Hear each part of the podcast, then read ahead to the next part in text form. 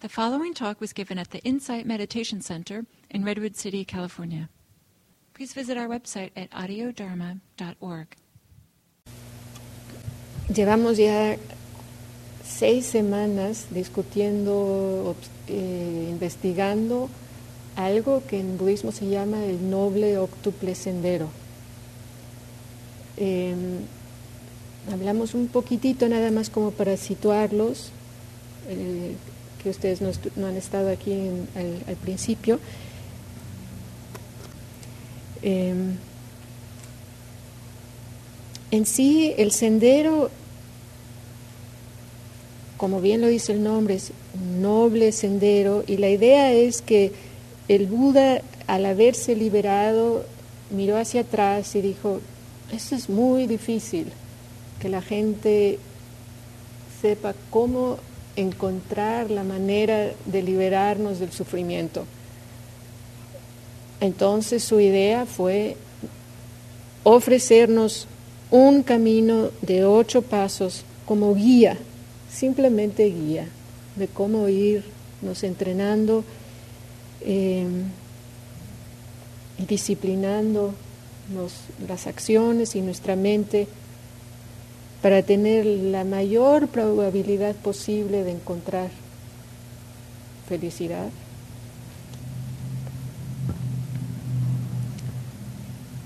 Y se recuerdan que el, noble octuple sendero está dividido en tres grupos. El primero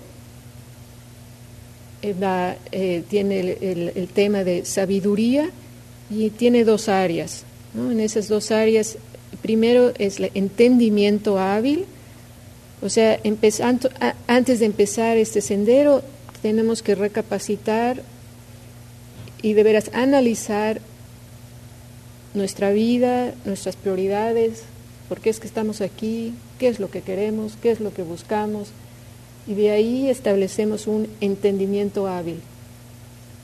Esto totalmente lo tiene que hacer cada uno, en estas enseñanzas no hay mandamientos, no hay alguien que te dice haz esto, no haz esto, sino más ve, investiga y aprende de tu propia experiencia. Entonces empezamos con entendimiento hábil. Una vez que ya tenemos esta claridad de qué es lo que queremos de nuestra vida, entonces establecemos una intención hábil. Ese es el primer grupo. El segundo grupo tiene como tema general la moralidad. Y ahí, si se acuerdan, estuvimos investigando primero el habla hábil, que es una fuente de mucho sufrimiento, como a veces usamos las palabras de manera que lastimamos a las otras personas o nos lastiman. Luego la acción hábil, de qué manera nos comportamos. Y el último de este grupo de moralidad es el medio de vida hábil, que es el que vimos la semana pasada, que investigamos de qué manera podemos ganarnos la vida de manera que sea lo más positivo para el tipo de persona que somos y el tipo de vida que queremos llevar. Entonces ahora llegamos al último grupo de acción de vida externa, ahora vamos a la vida interna. Este grupo de estas últimas tres áreas es el entrenamiento mental. Aquí se pone la cuestión más difícil, porque es cuestión ahora de trabajar con nuestra mente. Pero es fascinante y espero que en estas tres semanas que vamos a ver lo que es cómo trabajamos con nuestra mente, que entre todos vayamos eh, aprendiendo juntos. Es muy importante establecer una base muy firme con las acciones, el habla y el medio de vida hábil, porque eso es algo muy concreto que nosotros podemos ver allá afuera, cómo es que estamos actuando en el mundo. Si partimos de una base firme, de hablar de una manera hábil, de ganarnos la vida de una manera hábil y de acciones hábil, entonces vamos a tener mucho más estabilidad para analizar algo que es más complejo, que es cómo trabajamos con la mente. Entonces, este último grupo del entrenamiento mental consiste en las tres áreas que son esfuerzo hábil, atención plena hábil y concentración hábil.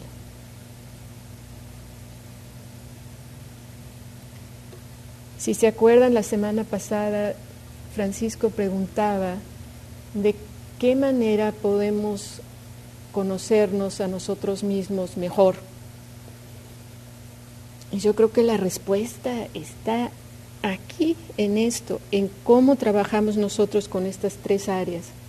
Entonces voy a buscar eh, de explicarles de varias formas cómo es que se relacionan estas tres áreas para ir adentrándonos más y más en, esto de, del entrenamiento mental.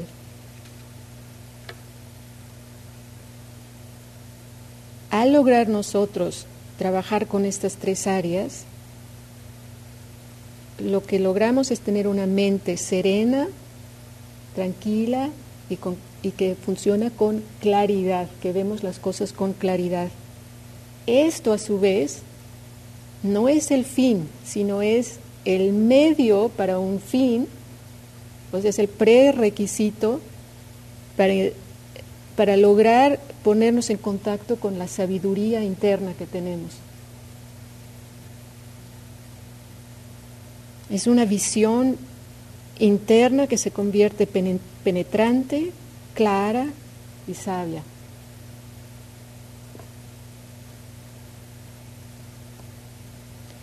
Porque lo que vamos descubriendo, eh, los que ya llevan un poquito de más tiempo en la meditación, es que la mente agitada que es 99.9% de la gente vive con una mente agitada, nos causa una visión miope totalmente. No vemos claro. La mente está brincando de un tema al otro, rápido, rápido, y no vemos con claridad.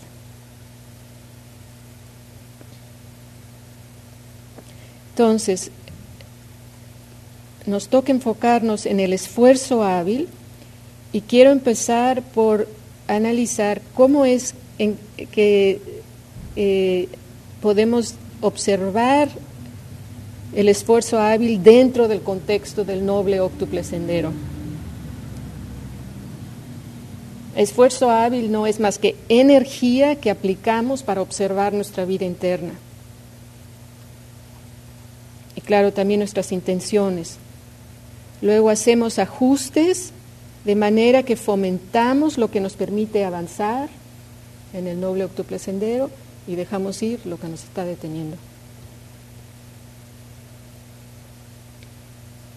Por ejemplo, si surgen eh, pensamientos llenos de enojo, nos pasa a todos, me detengo a considerar la manera más hábil de relacionarme a este sentimiento de enojo en el momento presente de tal manera que no lo reprimo ni tampoco lo fomento. Aplico la atención plena para investigarlo y luego dejarlo ir lo más pronto posible. Esto es en el caso de un estado mental inhábil o negativo, pero también hay estados hábiles o sanos. Por ejemplo, notamos que estamos contentos de observar que a otra persona le va bien, que está feliz con su vida. Este estado sano, entonces buscamos cultivarlo, deseamos fomentarlo, que permanezca con nosotros lo más tiempo posible sin aferrarnos y lo compartimos con, con la gente alrededor de nosotros. Hay un, un dicho interesante en alemán que dice, una, un sufrimiento compartido con los demás, lo divides entre a la mitad. Una alegría compartida con los demás, lo multiplicas a lo doble. Entonces, hay que recordar esto para, para usar los estados mentales sanos de manera que los fomentamos. Entonces el esfuerzo hábil implica observarnos al grado que nos sea posible, como dice Gill, nuestra, que nuestra ecología interna florezca, que, esté, que, la, que la estemos eh, cultivando. Ahora, un esfuerzo hábil también implica regular nuestra energía, de modo que nosotros podamos perseverar en el sendero pese a las dificultades, pero también no nos tensamos contrayendo el cuerpo, la mente, aferrándonos a una meta específica que nos hemos puesto.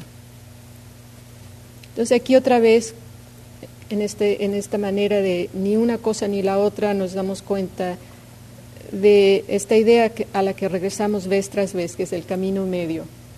¿no? Esto mucho, mucho se habla en budismo. Ni nos aferramos, ni tampoco eh, lo, empujamos, eh, sino vamos por el camino medio. Lo que buscamos aquí y queremos imaginarnos es, ¿nos es posible llevar a cabo un esfuerzo constante, suave y gozoso? Las tres cosas. Entonces, esto es así, en resumen, la, la, plática del día de ahora, porque lo que estamos haciendo es observando cuatro maneras que nosotros vamos a, desarrollar el esfuerzo hábil, que es, uno, prevenir que surjan los estados mentales malsanos o negativos. Dos, superar los estados mentales malsanos que ya están presentes esos dos son los, los pensamientos negativos. Si no han surgido, buscamos que no surjan. Los, si ya están, ¿cómo los logramos superar? Ahora, los positivos, incentivar que los estados mentales sanos surjan y los que ya están presentes, incrementar estos pensamientos o estos estados mentales sanos que tenemos presentes.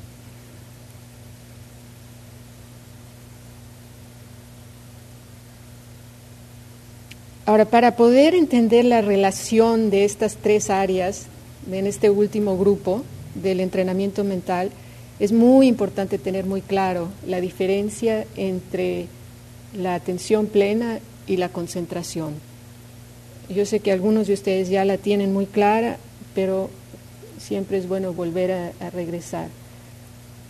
Por ejemplo, ¿quién me puede describir cómo, eh, es el enfoque de la concentración. ¿Alguien se anima?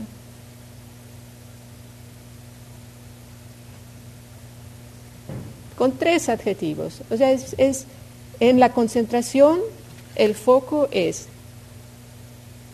estrecho, restringido, reducido, reducido, es estático y me está faltando uno. Es preciso, es preciso, estático y reducido. O sea, es esto.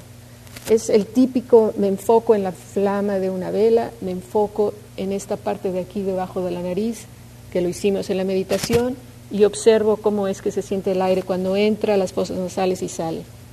Esa es una parte esencial de la meditación. Esa es la concentración. Un foco es como si, como si el lente de una cámara lo cerramos y lo eh, dejamos en, un, en una área pequeña. Ahora, el de la atención plena es al revés. Ese se abre, ese es un foco amplio, es un foco flexible que es capaz de cambiar según dónde está la experiencia del momento más fuerte.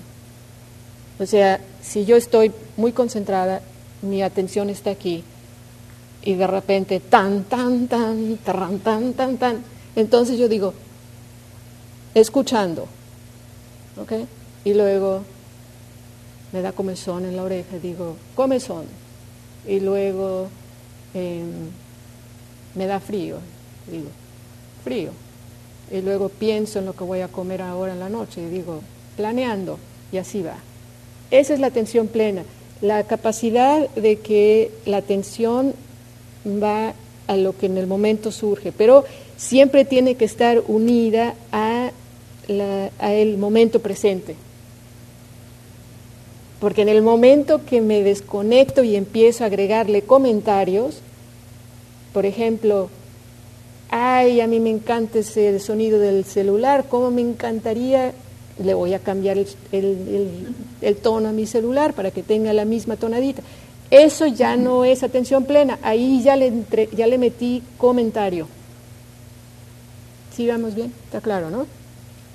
Ok, entonces, muy importante mantener esa, esa diferencia en estas siguientes semanas cuando hablamos de estas tres áreas. ¿Cómo va, Manuel? ¿Bien? Mm.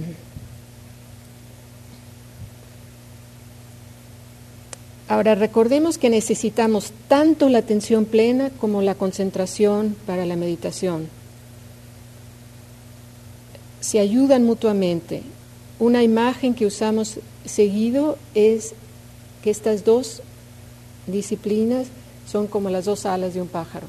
El pájaro necesita ambas alas para volar.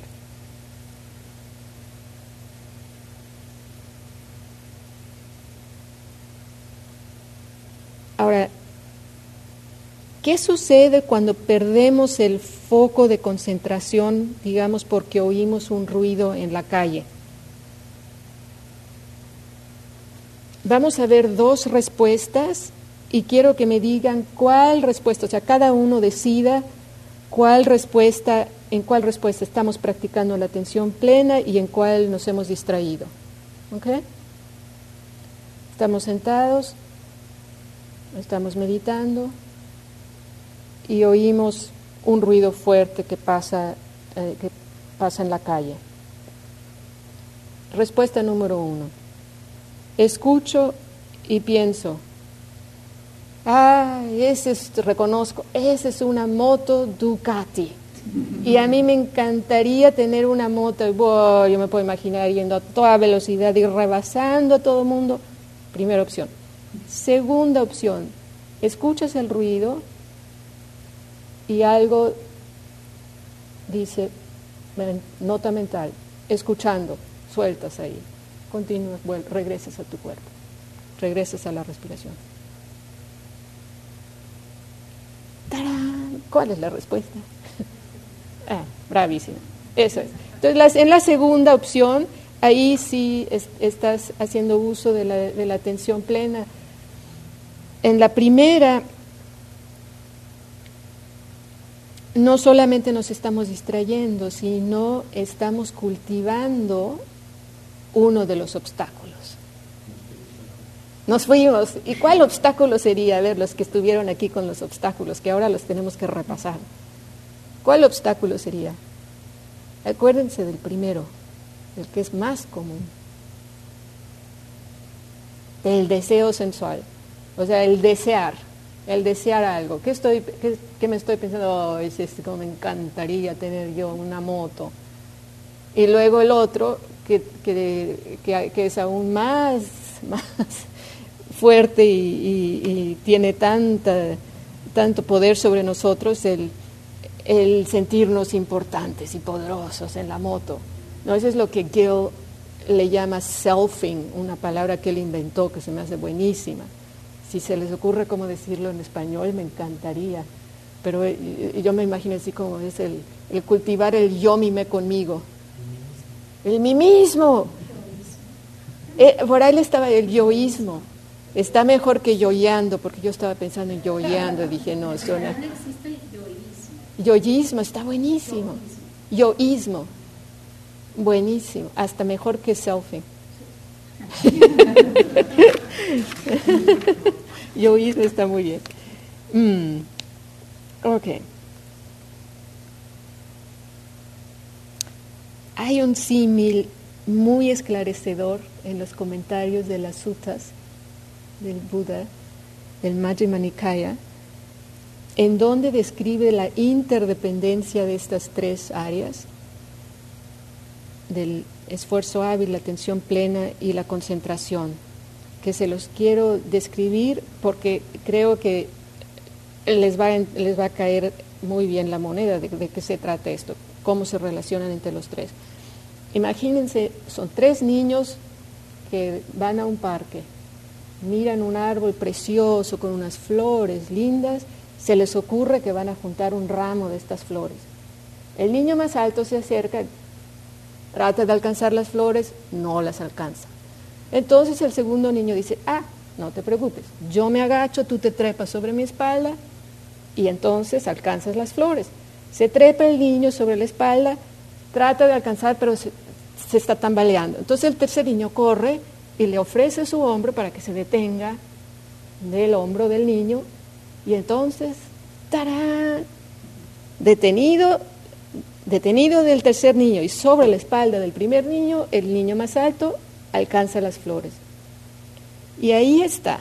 El niño más alto es la concentración. La concentración está apoyada por el esfuerzo hábil, que es el niño que está agachado. Y la concentración se estabiliza gracias al hombro del niño que le está deteniendo. Y entonces la concentración se estira, puede alcanzar las flores que aquí simbolizan el fruto de nuestro esfuerzo, de nuestra sabiduría. Y así vemos cómo es que se relacionan estas tres áreas de la manera más maravillosa.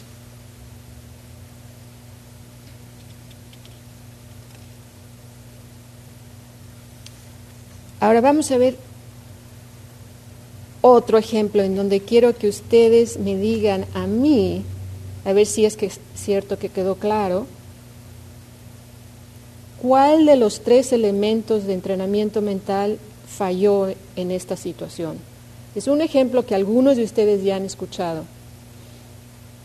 Em, esto es una persona que estaba en un retiro de meditación muy largo, de un mes, en plena meditación, sentado, así como está Manuel. Estaba muy enfocado en, su respiración. De repente le viene una ola fuertísima de energía y el torso lo avienta hacia adelante y se golpea la frente contra el piso. ¿Qué falló ahí? ¿Cuál de las tres áreas de disciplina, de entrenamiento mental falló? La atención plena, exactamente. ¿Por qué?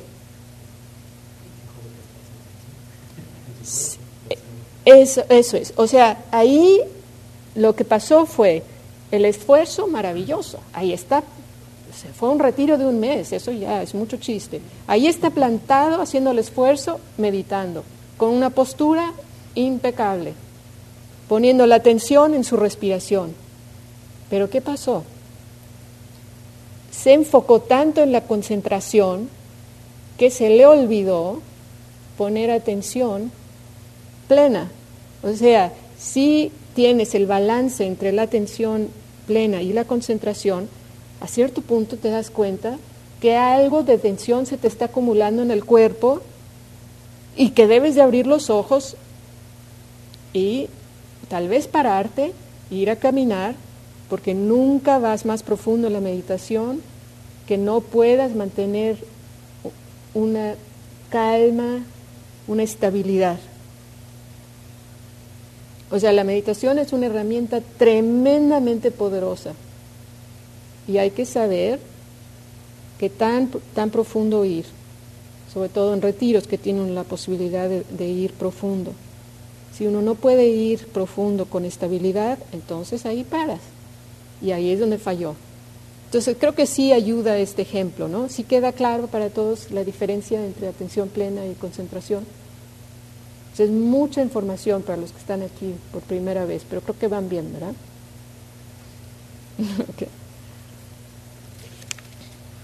Entonces, en sí la meditación es un ajuste constante, constante, constante de esfuerzo, atención plena y concentración. Es como un químico que está combinando sustancias químicas. Hay que, hay que buscar la proporción correcta constantemente, de momento a momento.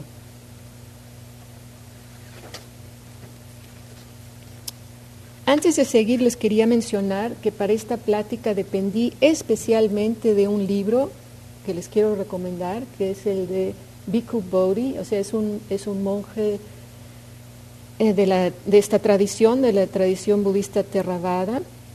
Eh, él es norteamericano y ha escrito un libro específicamente sobre el noble octuple sendero. No existe en español, desgraciadamente. Bhikkhu Bodhi habla sobre el factor mental que se llama virya. Y virya es la palabra pali para energía. Y es interesante que él nos menciona que esta, eh, este factor mental virya, que es esencial, es el mismo que usamos tanto para el deseo, la agresión, la violencia y la ambición, como la generosidad, la disciplina propia, la amabilidad, la concentración y el entendimiento.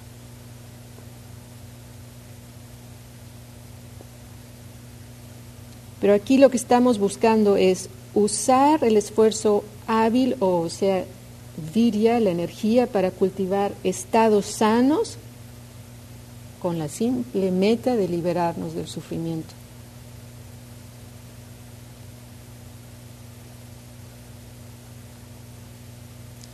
Ahora, esto de la energía o de la diligencia es esencial.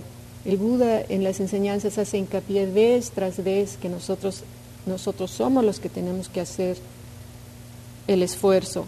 En las enseñanzas simplemente se te apunta hacia dónde. No hay, por ejemplo, este sendero, pero nadie lo, nadie lo va a caminar por ti. Tú eres el que tienes que hacer el esfuerzo, tú eres el que tienes que observar y descubrir tus propias debilidades, tus propias fuerzas y recorrer el camino.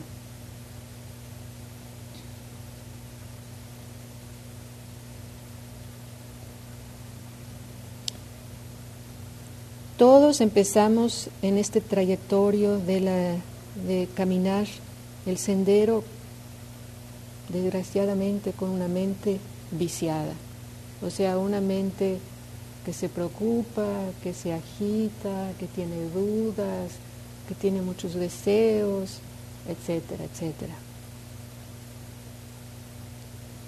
Pero esto es exactamente lo que trata el esfuerzo hábil, o sea, cómo trabajamos con esta mente que de naturaleza es viciada si no aprendemos a disciplinarla. Entonces, el esfuerzo hábil en este contexto se refiere al cultivo de la mente tranquila, en paz y llena de claridad. Y la mejor manera de trabajar con, esta, eh, con estas tres áreas obviamente es en la meditación. Por varias razones, ¿no? porque estás, porque estás eh, haciendo a un lado todo el estímulo de los sentidos y te puedes concentrar en lo que está sucediendo en la mente.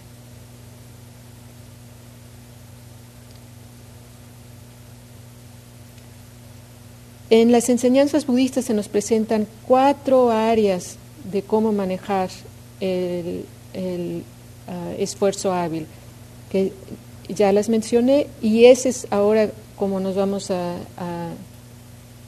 enfocar en la plática. Empiezo con la primera, que es prevenir que surjan los estados mentales malsanos que no han surgido.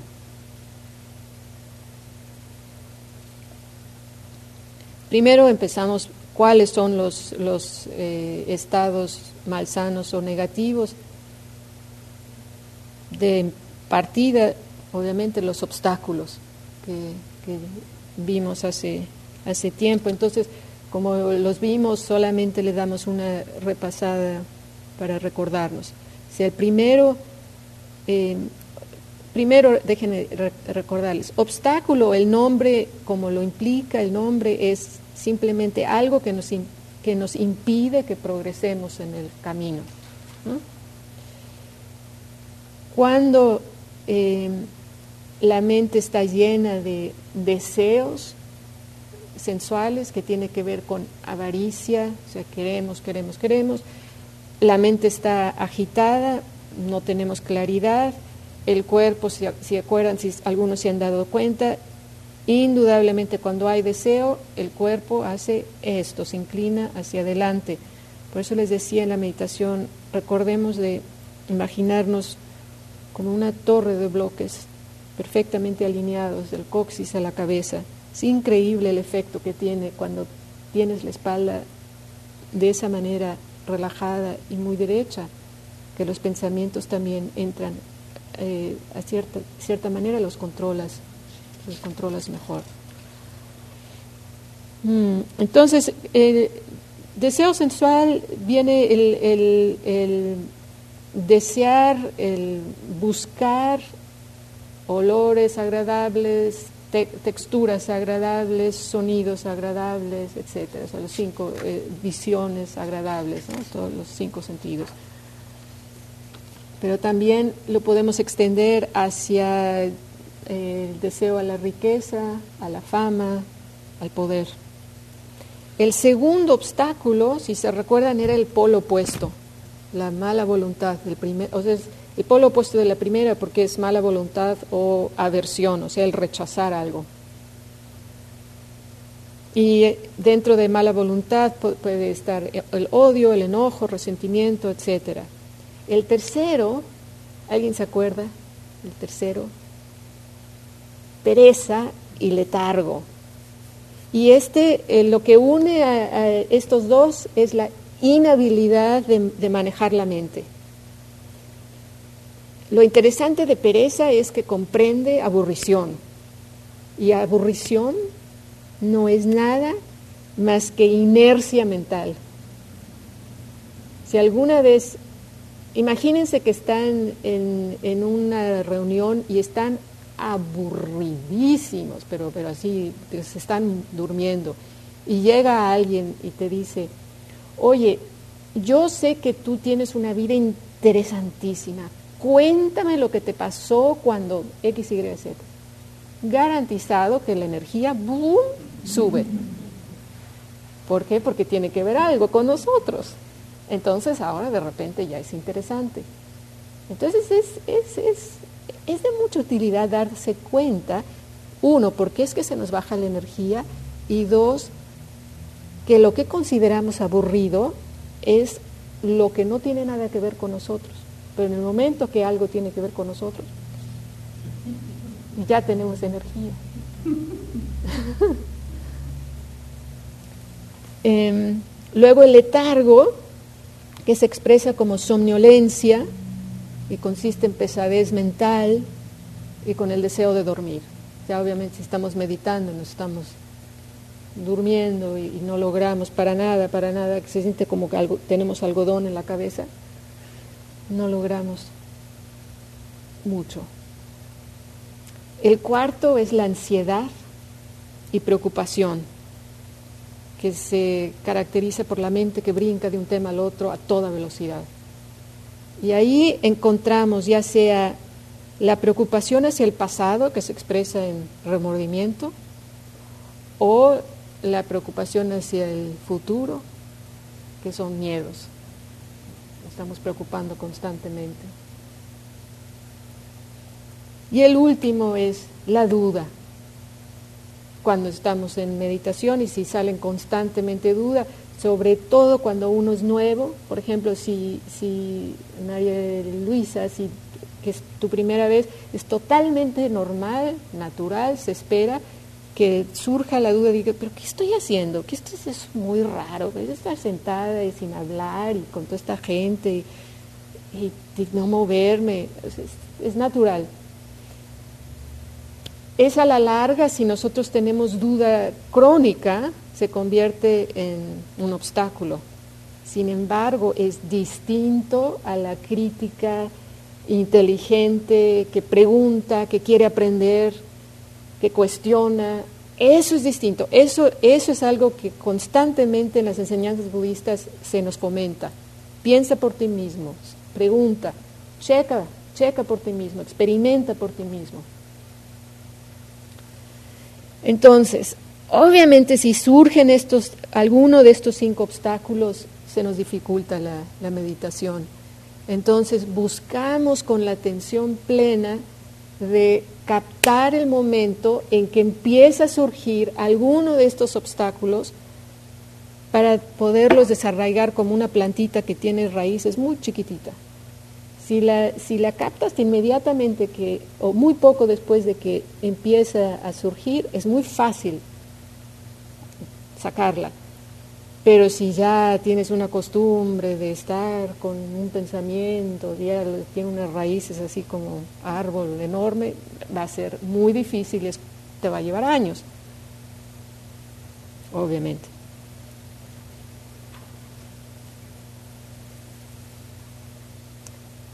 Bhikkhu Bodhi mencionó algo que a mí se me hizo muy interesante en esta sección. Él dice, hay que recordar que los obstáculos no vienen de afuera, vienen de adentro. Cuando la mente recibe un estímulo de manera descuidada o inhábil, entonces los objetos que percibimos con los cinco sentidos activan estados malsanos en nosotros. Si no está muy claro, ahorita vemos un ejemplo. Vamos a decir que estamos meditando y alguien está cocinando en la cocina y la puerta está abierta. Nos viene un olor y entonces la mente va. Mm, esta es mi sopa favorita. Ahora que me levante de meditar, me voy a tomar un me voy a comer un plato enorme, le voy a agregar crema, le voy a agregar croutons y Tal vez debería de abrir un restaurante porque esta, esta sopa seguro que me haría famosa. Súper clásico, ¿no? Ya se nos fue la mente. Em, entonces aquí lo que sucedió es que a través del sentido del olfato activamos el primer obstáculo, el deseo sensual. ¿Sí está claro? Ok. Em, otro ejemplo, Estamos meditando, escuchamos a alguien tocar violín y la mente dice, pero qué barbaridad, que esa persona no tiene orejas, pero si está tocando de una manera tan desafinada, parece como gatos maullando. ¿Qué sucedió aquí? Que el oído, el, el sentido del oír, esa es la puerta de los sentidos, capta el, oído y, ¿qué es lo que sucedió? Aquí activó el segundo obstáculo, el de la aversión. Estamos juzgando. ¿Mm? Y así nos podemos ir con los cinco obstáculos. Entonces vemos de qué tan gran importancia es aplicar la atención muy sabia a nuestros sentidos, o sea, al ver, al oír, al oler, al tocar y gustar no solamente en el punto de contacto, o sea, eso es importantísimo, sino también en restringir la cantidad y la cualidad a lo que nos exponemos. Y eso es algo que nadie nos enseña y en esta sociedad al revés, constantemente nos están estimulando de los, de, de los ojos, de las orejas. Ya no puede uno ni mirar al piso en el supermercado porque también ahí hay anuncios. Entonces tenemos que cuidarnos porque lo que pasa es que nos están robando nuestra atención. Y entre más desperdigada tengamos la mente, más poder tiene el mundo sobre nosotros, menos control tenemos nosotros, menos opción. ¿Cómo vamos de tiempo? Está oscuro, no prendí la luz. Tenemos 10 minutos. Podríamos hacer... Em,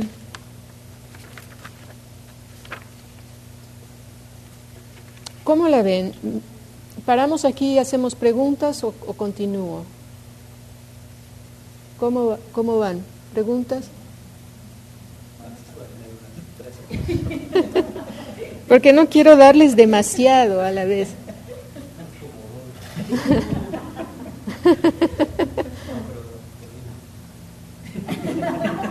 Porque no quiero terminar y luego no tener tiempo para las preguntas. O sea que si hay preguntas y si no, continúo como quiero. Una, pregunta. El micrófono. Los cuatro elementos que pusiste. De para, para trabajar el esfuerzo hábil. Sí. Eh, quizá para mí lo, lo difícil sería ver si una persona, si yo ya me he identificado con una manera no hábil de pensar o malsana,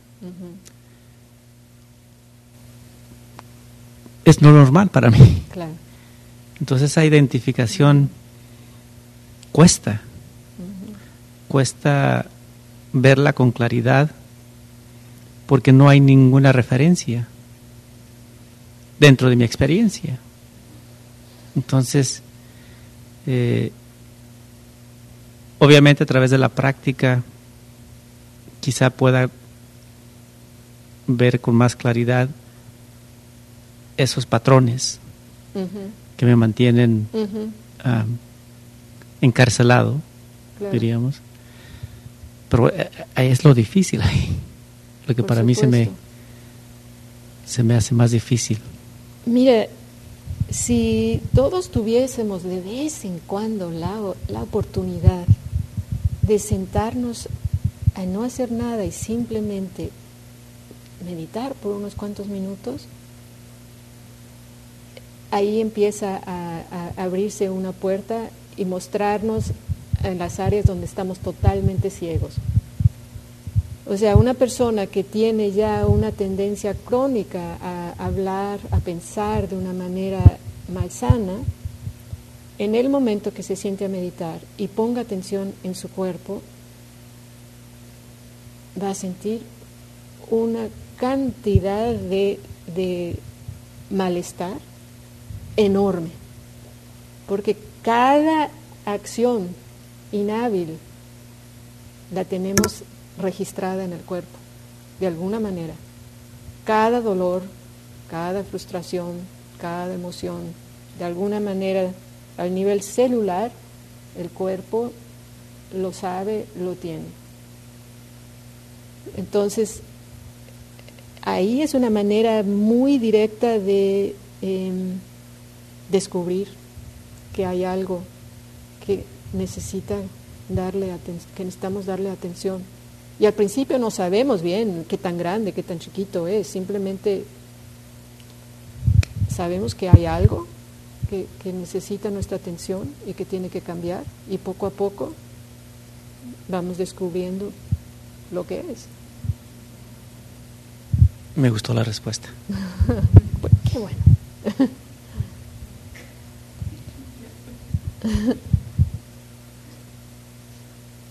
¿Cómo van? Bien.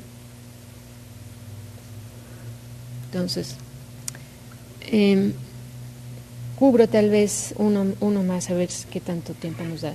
El, el siguiente, ya ven que son cuatro estas maneras de trabajar con el esfuerzo em, hábil, sería superar estados malsanos que ya surgieron, que ya están presentes.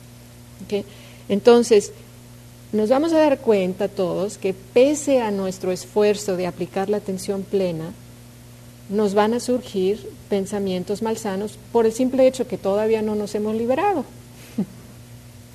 Entonces, ¿qué hacemos cuando surgen estos pensamientos? Todos nos hemos visto en situaciones en donde estamos totalmente infelices porque no nos dimos cuenta en qué momento empezó la voz interna a decir, es que tú no vales nada, es que date cuenta que eres una desgracia, es que date cuenta que no tienes talento para nada.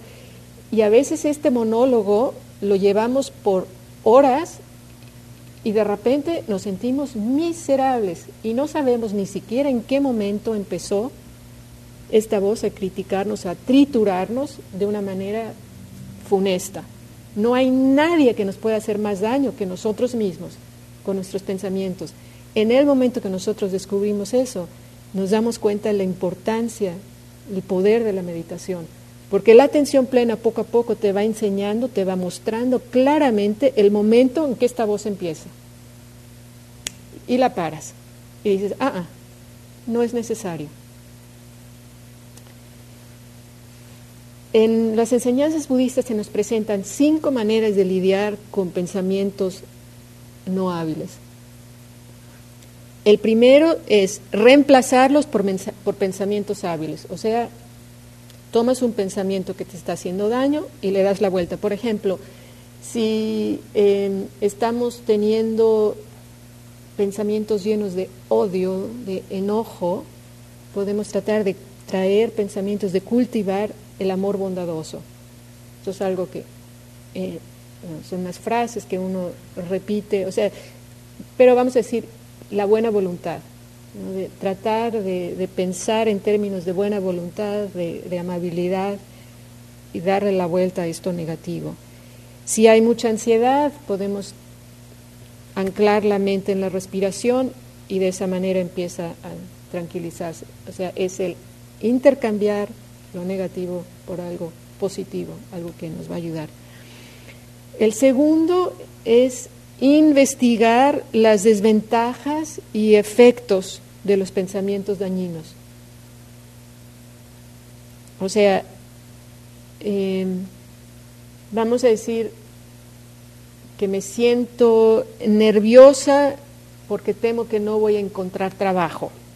Entonces, primero, lo que necesito hacer es aclarar, em, empiezo a investigar y necesito aclarar que el preocuparme no, no me va a ayudar en nada, sino al contrario, me está fomentando el miedo.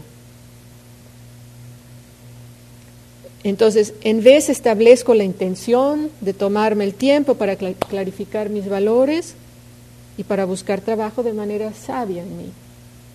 Entonces, esto es algo de investigo de qué manera me está dañando el tener estos pensamientos. ¿Cómo vamos? Yo creo que ahí le paro. Nos quedan tres más de estas. El sí es que... ¿Los tres más? no los quiero cansar. Bueno, los otros son más... El, el tercero... El tercero es simplemente no les damos atención. Ah, pero una cosa que es importante mencionarles se nos recomienda que vamos uno por uno, o sea, tenemos mal un pensamiento inhábil, negativo, primero intentamos la primera opción, es que esa es la mejor, ¿sí? reemplazarlo por algo positivo. Si esa no funciona, nos pasamos a la número dos. Y la número dos es investigamos las consecuencias de los pensamientos negativos. Si esa tampoco nos funciona, entonces, no le damos la atención. Mm, estamos conscientes, si vuelvo al mismo ejemplo, de que estamos preocupados de, que a lo mejor no conseguimos trabajo y con todo cariño nos decimos, ahora no, ahora estoy meditando, te prometo que al pararme de meditar te pongo atención, así como le dirías a un niño, ahorita no, pero al rato sí. El, número cuatro es relajar conscientemente la acción o fabricación mental. Regresamos otra vez a lo que es el miedo de no encontrar trabajo y observamos cómo hay tensión alrededor de este pensamiento y otra vez alrededor del cuerpo. ¿De qué manera se está expresando este miedo a un nivel muscular? Y somos capaces de hacer, o por lo menos alrededor de esa área, porque a veces estamos ya tan, tan, tan, tan crónicamente tensos que no logramos, aunque querramos, suavizar esa área, es muy común. Entonces no hay problema, lo aceptamos con cariño y tratamos de suavizar el área alrededor y si tampoco eso podemos, entonces nos imaginamos que el espacio alrededor de nosotros es suave y simplemente es como un abrazo de aceptación a lo que está sucediendo.